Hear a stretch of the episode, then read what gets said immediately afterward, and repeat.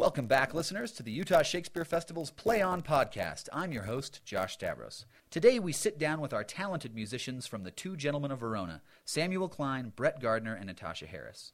Sam plays accordion and guitar in the Two Gentlemen of Verona.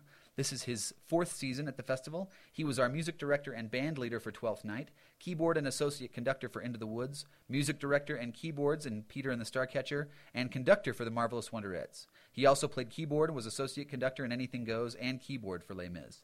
Sam has worked at the Sacramento Music Circus, Montana Shakespeare in the Parks, Alhambra Theater, Sacramento Theater Company, where he's the resident music director, Missouri Street Theater, Jacksonville Symphony Orchestra, AIM Management, and Emma Concert Association. Sam is also a part of the American Federation of Musicians, American Mensa, and Mensa International. Brett is playing guitar in Two Gents. This is Brett's first season at the festival, and he is the ASTA runner up national champion for classical guitar and state champion of Florida. Brett also has a BS in physics from Florida State University. Natasha plays a whole bunch of different instruments in Two Gents. She's played Bianca in Taming of the Shrew and Ensign Dinah Murphy in South Pacific this season. This is Natasha's third season at the festival, and last season she played Florinda in Into the Woods, Juliet in Measure for Measure, and was in the ensemble for Henry IV Part 1. You will also have seen her in The Green Show as a featured performer and angel in Anything Goes in 2013. Natasha has performed at other theaters such as La Mirada, Pacific Conservatory of the Performing Arts, Performance Riverside, Musical Theater West, and Morgan-Wixson Theater. She currently teaches tap at PCPA.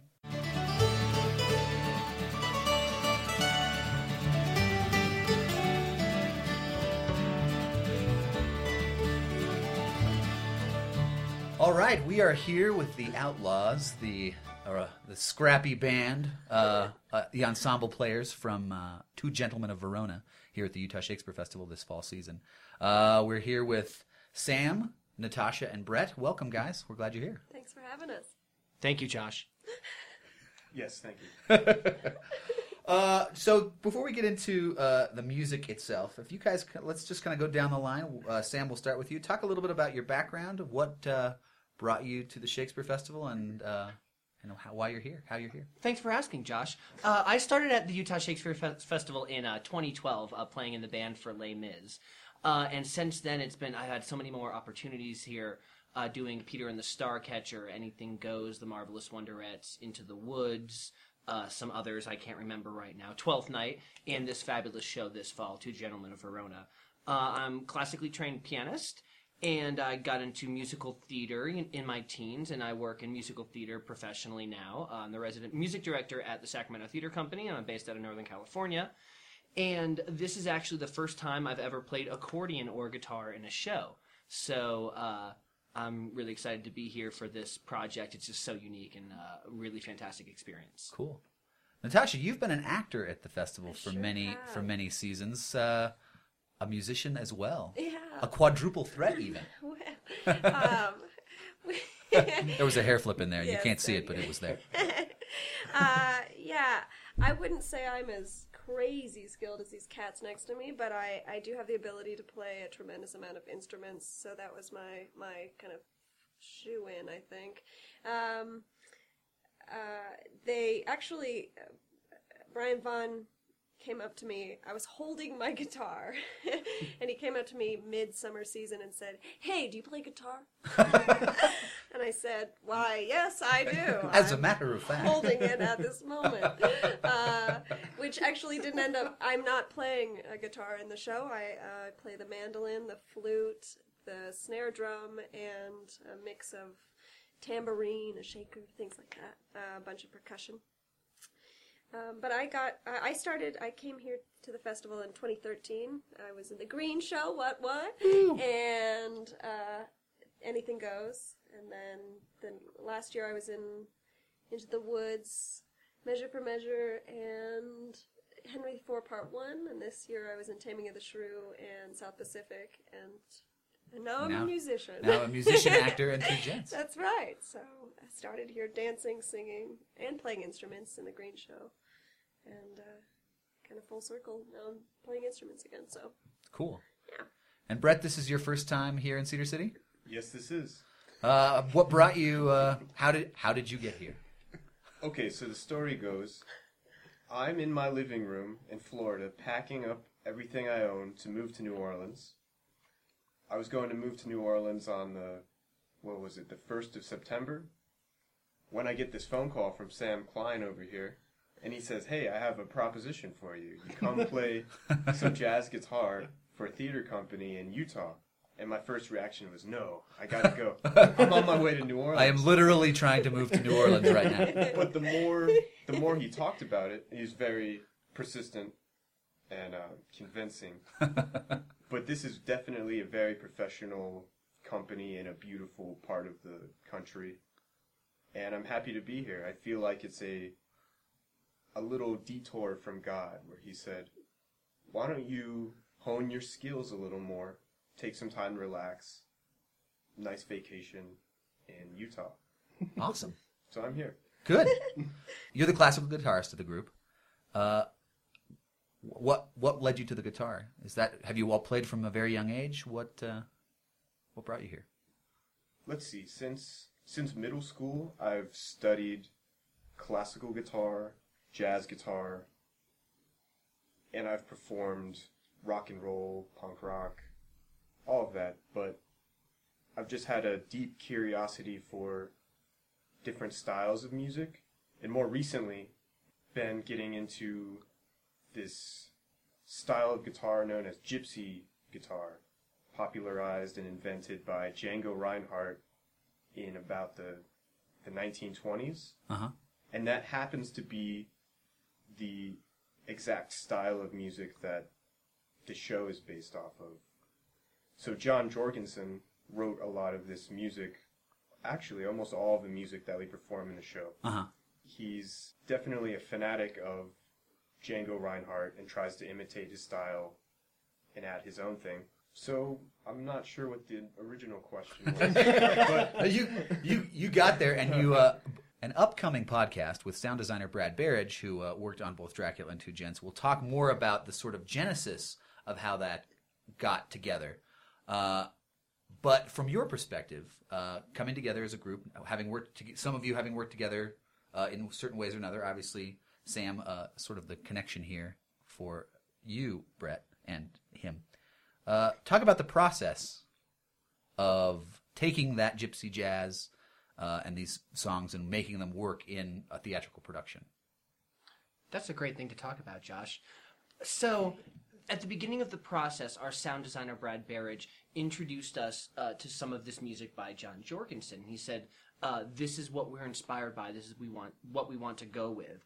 Um, I just want to dovetail for a second and just say how serendipitous that that was exactly what Brett was getting into at the time when we found his name and, and gave him a call. And I wasn't really even specifically aware of how appropriate he was for the style. So I just thought it was like uh, yeah, extremely fortunate to have that come about. So in the process, preliminarily, we're listening to all these tracks. We're really getting into it, and we're trying to select the the tracks that we feel would be most appropriate for the show.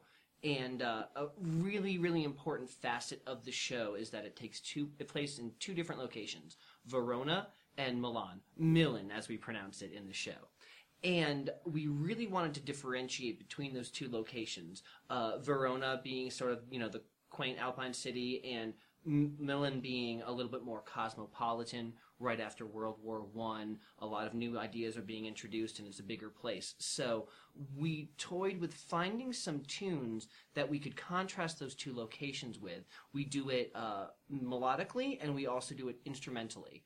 Uh, we generally have the accordion playing the melody when we're in Verona to sort of simulate that more old style feel, and then when we go to the more cosmopolitan city of Milan, we uh, we uh, turn into having some more jazz guitar lead there. So it was just you know from the beginning of the process, it was finding what tunes was appropriate. And my favorite part of rehearsal was playing these songs. And we had about five billion instruments in front of us, Natasha having most of them, and saying, "Hey, would this sound good here? Who should take the lead there? Maybe we'll try claves here, or how about some cymbal here, or hey, let's try it completely turned around." So it was just it was a really fluid and organic process that changed up until our f- first preview. Really, That's so Uh, cool. it was great. Arrangement on the fly as you go. Yeah. Have you done anything like this before, Natasha? Worked on a show like this or a part of a production like this? Not not like this. The the last time I did music in a show apart from the Green Show, and I guess I've you know I played very little of the lute this summer, and last year I played the harp for the first time. Um, but this is this is a pretty new experience for me. I, I played the flute in a kind of concert version of The Music Man in college, um, and that was pretty much the last time I've I've used my musical uh, skills in a music skills in a in a show. Uh, so this was terrifying for me, um, especially super intimidated by the the men next to me. They've got crazy skills. Um, however, that being said, they were very welcoming and uh, they allowed me to play just as much as they were playing with the tune um, and would give me suggestions since I had never played a snare drum before. Uh, one of the very first emails that were, was sent before I even met Brett, he was like, Natasha, how are your jazz uh, Chops. jazz chops. and I didn't even respond to the email. I was so terrified. I was like, oh no, they know. They know I don't know what I'm doing. Oh no. So I just silently. Uh, But in your defense, you picked it up quicker than I've seen anybody pick it up. Yeah, the intuition was just fantastic. I Totally. appreciate You that. got your nickname, Slide Sister. that's right. Slide Sister. we all have sister. nicknames in the show. He's the man of mystery. What's yours? Samwise. Samwise. Oh, Samwise, right, because we have a, a song, uh, Valse de Samois, uh, so we've been calling it Samwise, and he's Samwise. You know, for both Natasha and us, we're both playing not our first or second instruments. Really, we're we're really out of our comfort zone on this one. Uh, though I do have a bit of experience, you know, kind of doing this on stage music and random orchestrations. I had very little experience at the instruments I'm playing, so we both just kind of learned as we went, and I think we're just fortunate to have the talent to to sort of pick up and roll with it, and just you know, even if we're unconfident at first, you just you just go for it, you know. Well, it speaks so it speaks so much to your talent and experience, whether or not you've had experience in this thing directly, that you can just get together and sort of jump into the concept and the idea and make something amazing and unique happen. I, I know last fall, Sam, you worked on the uh, the saltwater. You worked with the Saltwater Thieves, which was the uh, the the onstage band in Twelfth Night. Correct. And that was different in from this in that you guys created all that music as part of the process, correct? You actually was worked with the composer in process. Uh, yes, for Twelfth Night, there there's so many differences between that. You know, the one similarity is that it's on-stage music for a Shakespeare show, and it pretty much ends there. Our uh, sound designer composed most of the vocal tunes, um, it, but it was left up to the band to find inspiration, wh- which we loved that responsibility of most of our scene change, incidental music, entr'acte, stuff like that. Uh, so uh, your little sis Hillary, Yep, yep. uh, came up with actually most of it. And uh, our guitarist and accordionist Maggie came up with stuff too. And I tried to throw out a couple creative ideas here and there. And we were also we weren't running around like we do in Two Gents. We we aren't we weren't acting in parts, going on and off stage, making different entrances, doing blocking. We were just sitting in the above as the ever present on stage band. So it was it was fantastic. It was just different. Good. I'm, I actually that's partly why I brought it, brought it up. I wanted to make clear that there is a distinction. That this isn't just a retread or something sort of one off of what was done last year. That was its own thing with its own purpose and, and goal artistically, and this is something else entirely and very very exciting. Uh, so Brett, I'm wondering if you could sort of talk to us about what makes gypsy jazz gypsy jazz. What what sort of identi- art- identifies it as being what it is. Let's see, one thing that's very important is the rhythm that kind of drives the song. And most gypsy jazz songs will have a guitar player doing something they call la pompe, mm-hmm. I believe. I think you should Uh, show us, Brett. Yeah, yeah. You of the- you brought your guitar with you, uh, which we're very grateful for.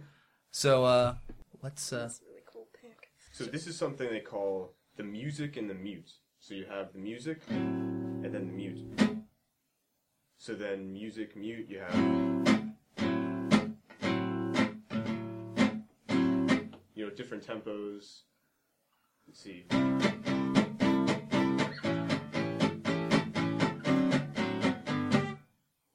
So that rhythm really drives a lot of these songs. And one challenging point that came up to us was how how is Sam going to play the music and the mute on the accordion. Yes, that was Yeah. that was something difficult to figure out. Absolutely. So yeah, we just sort of we just sort of experimenting trying to create as an authentic of a sound as possible when the inspiration we were given really has a vastly different instrumentation. There's almost always two guitars. One person doing uh The the chunkity chunk. chunkity chunk, if you will, uh, in colloquial terms, and then with the other guitarist playing the lead solo lines. Maybe you could demonstrate something like Sure. that. So the fellow Django Reinhardt that invented this style of guitar playing, he unfortunately lost the use of his ring and pinky finger in a fire. He was a he was a real gypsy. He lived in a caravan. His caravan set on fire, and he lost the use of those fingers. So that is one technical thing that only a guitar player might understand of what that means for a soloist. But let's see.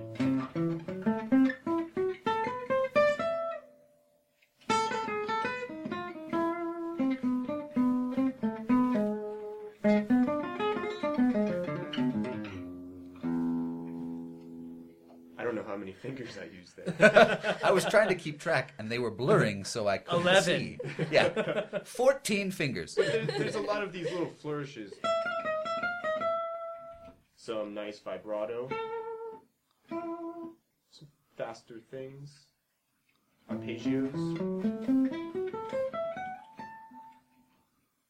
So a lot of the times in the show, especially before the show and in during intermission, we have to just play like we're a band because we are a real band to the audience and we're busking, we're trying to make a livelihood, so we're improvising a lot of the music. So that's where it definitely helped me to have studied what these musicians play stylistically. So I'm not up there playing my Led Zeppelin Dude, riffs over yeah. everything. no stairway. Yeah, So yeah, that was the biggest challenge was finding a way to emulate um, emulate that with, with the accordion and we just you know kind of accomplished it different ways. A couple times I just said, you know what, I'm just I'm just gonna play guitar too, and and uh, and that worked out pretty well. Uh, and we tried to make that a contrast. In Verona, it's more accordion, and then in in Milan, I pick up the guitar, and I'm uh, I'm the chunkity chunker. While Brett's playing the lead lines and Natasha's rocking out on the snare drum.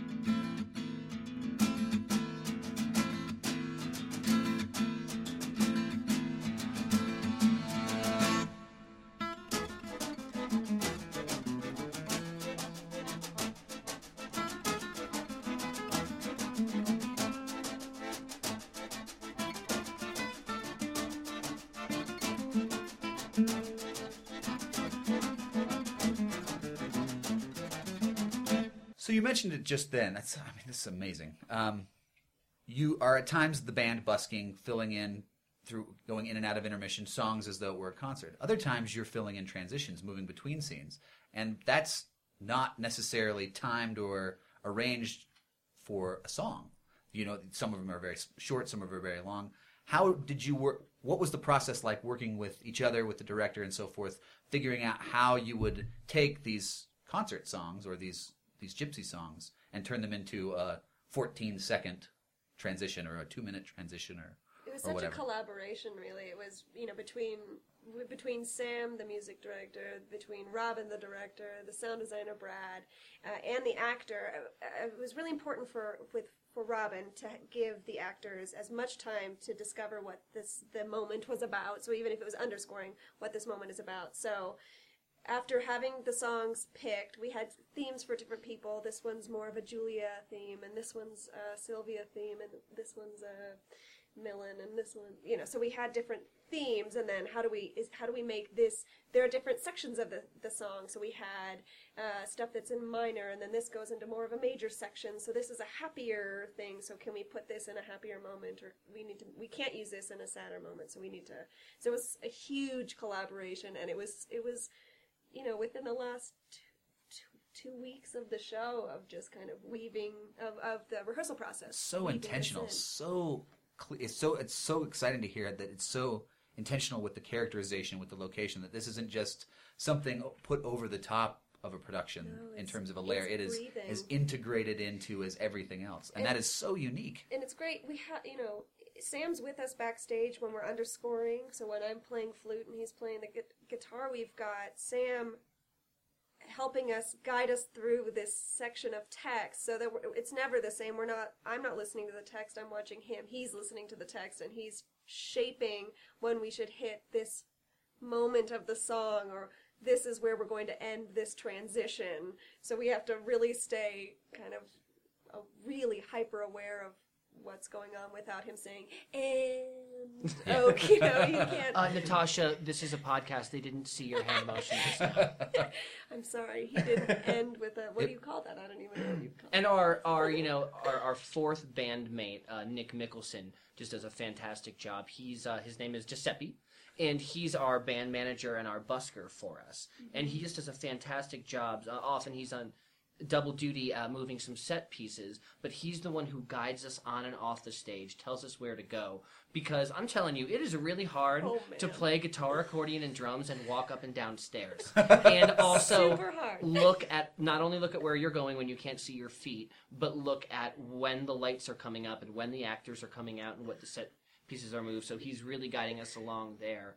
And um, he just does an, an excellent job. And I think as much as when I conduct the some of the uh, monologue underscores backstage, helping to shape that music uh, depending on how they're delivering the text. Nick does the same thing depending on how they're making the scene transition, how the lights are coming up, and he helps guide us in that. So it's it's really valuable to have him as well. Awesome. So, if you had to pick sort of, you know, you've talked about the two worlds of the play, these two towns, Verona and Milan. Uh, what song sort of personifies Verona for you? What's the sort of Verona theme? Uh, what does it sound like? I think that would be the Snowflake Waltz. That's that's what kind of strikes at me. Uh, we start we start that song as an underscore, and then when uh, Nick is doing the curtain speech, we sort of swell into that to really establish the scene. And what's really fantastic is that we echo it several times later. Uh, we underscore, you know, Proteus in that tune, and then way later in the show, you hear this echo going back to Verona using that exact same theme in some of the very important Julia monologues uh, near the end of the show, and especially her very uh, final moment with Proteus as well. So it really, I think it all wraps it up and brings it back to where they came from. Uh, but with all these changes that have happened in, uh, in their lives, so it's more of a melancholy echo. It doesn't have the same upbeat nature to it at, at the beginning, but it, it's really reminiscent of you know their past together. and beautiful marrying of the two worlds with where we start with an accordion and a guitar at the beginning and we end with two guitars uh, playing the same thing theme so Cool. And how about Milan? What sort of what what song in your sort of personifies the Milan? What do you think? I think it would be the Bossa Orpheum. Agreed. I think we all think that. The first time you travel, they travel to Milan. There's a long scene change, and we just rock out this amazing song, and it's just uh, Brett. In the in the words of Brett Gardner, "Yo, we were cooking just now." um, but yeah, we love that tune, and every time we go to Milan, we're out there energetic. We're in a bigger city, and, and character wise, we're thinking that okay, we're making a living playing music in this show, and we uh, we're so excited to be in this bigger place with more opportunity. Uh, despite the various characters that we meet along the way. Uh, so we just get out there. We're going to Milan. We're going to the big city, and we're excited. And we play this amazing song, and uh, we echo it several times in the show every time we travel to that lo- back to that location. So I feel it's very iconic for that. So cool. I have worked at the Shakespeare Festival for 14 years, and I can safely say that I have never seen or experienced a production that uses music quite like this. This is one of a kind, and I'm so excited to be here to see you doing it. Uh, talk about now, sort of switching gears from thinking purely musically to the, the world of the play. Two Gentlemen of Verona is not a play that's often done uh, as far as Shakespeare comedies go. We've done it a few times at the festival.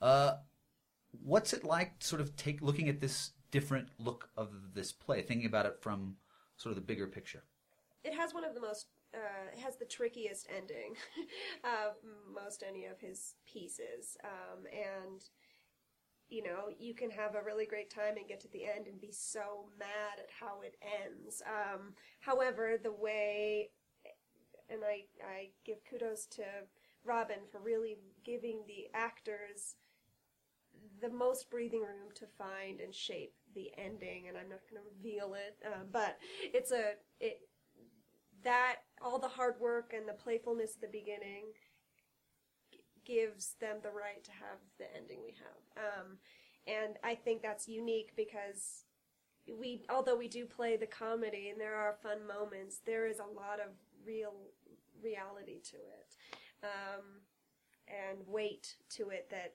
that I I think is unique to our production. Um, and then on top of that, to have this interwoven music that even if you're not getting that Samois is the theme of Julia, you're still going on a on a journey subconsciously. Um, so there's so many layers to this production that make this different and and a, set us you know set apart from That's a really good point. It's a, a lot of audience members just watching the show won't realize that there is a specific theme for a character. They will just start to automatically associate that, mm-hmm. and it'll just bring them into the world, and it'll connect them more to with the character without them even realizing that part of it is because of the specific lighting or the specific music that this character has. So that's really wonderful. Uh, it's totally, and especially when you think about it in terms of, com- you know, so often theater gets compared to film, and that those kind of things happen in a film score without anybody batting an eyelash. It's just assumed that that will happen, and not every theatrical production do, that doesn't work out the same way in every theatrical production. And the fact that that's such care has been taken and is really indicative and really cool, I think, for our audiences to see and feel that next level of character connection, not just through the set, not just through the acting and the costumes, but also the music and the sound. It's all my training in Wagnerian leitmotifs. Boom. Thanks, Ricard. Uh, cool. Well, the only other I have, I have two more questions for Brett. Actually, uh, looking at your bio, we saw that you have a BS in physics from Florida State. Yes, I do. What? Not very many. Uh, I I don't think I can pick out very many uh, other actor musicians at the festival with uh, a straight science background. Talk about why why physics. What why do you like physics? Well, as a child, I loved math, and I loved building blocks, K'NEX, and Legos. And how And does that's my answer.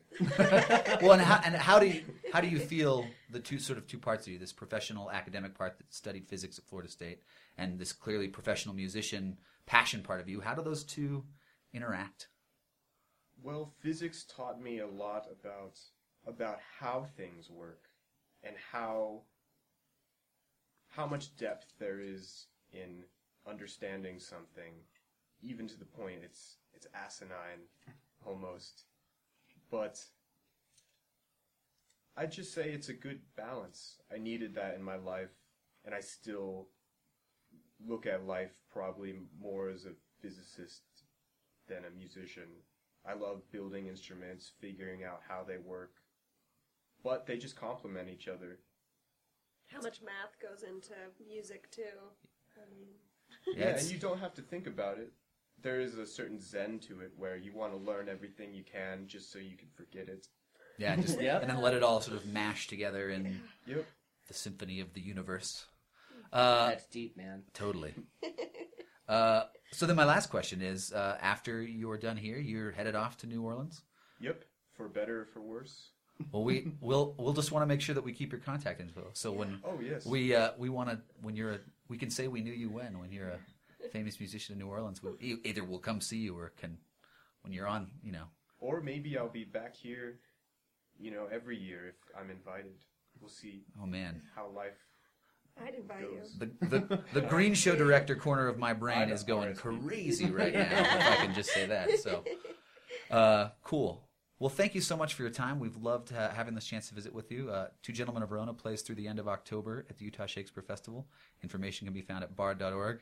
And uh, we're excited to, we'll, we'll head out with uh, one of the tunes that they just talked about. So thank you. Uh, Josh, can you please let the record show that we all just high fived? Yes. You heard it here, folks. Thanks.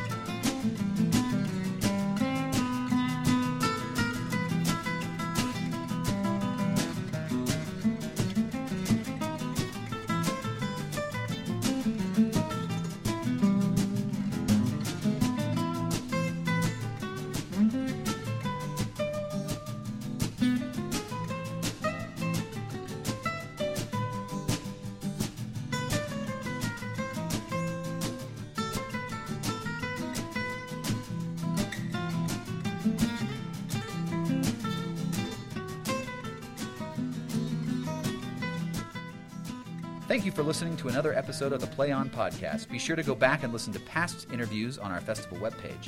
Check out the latest episode released every Friday with your favorite directors, actors, and designers from our 2015 season.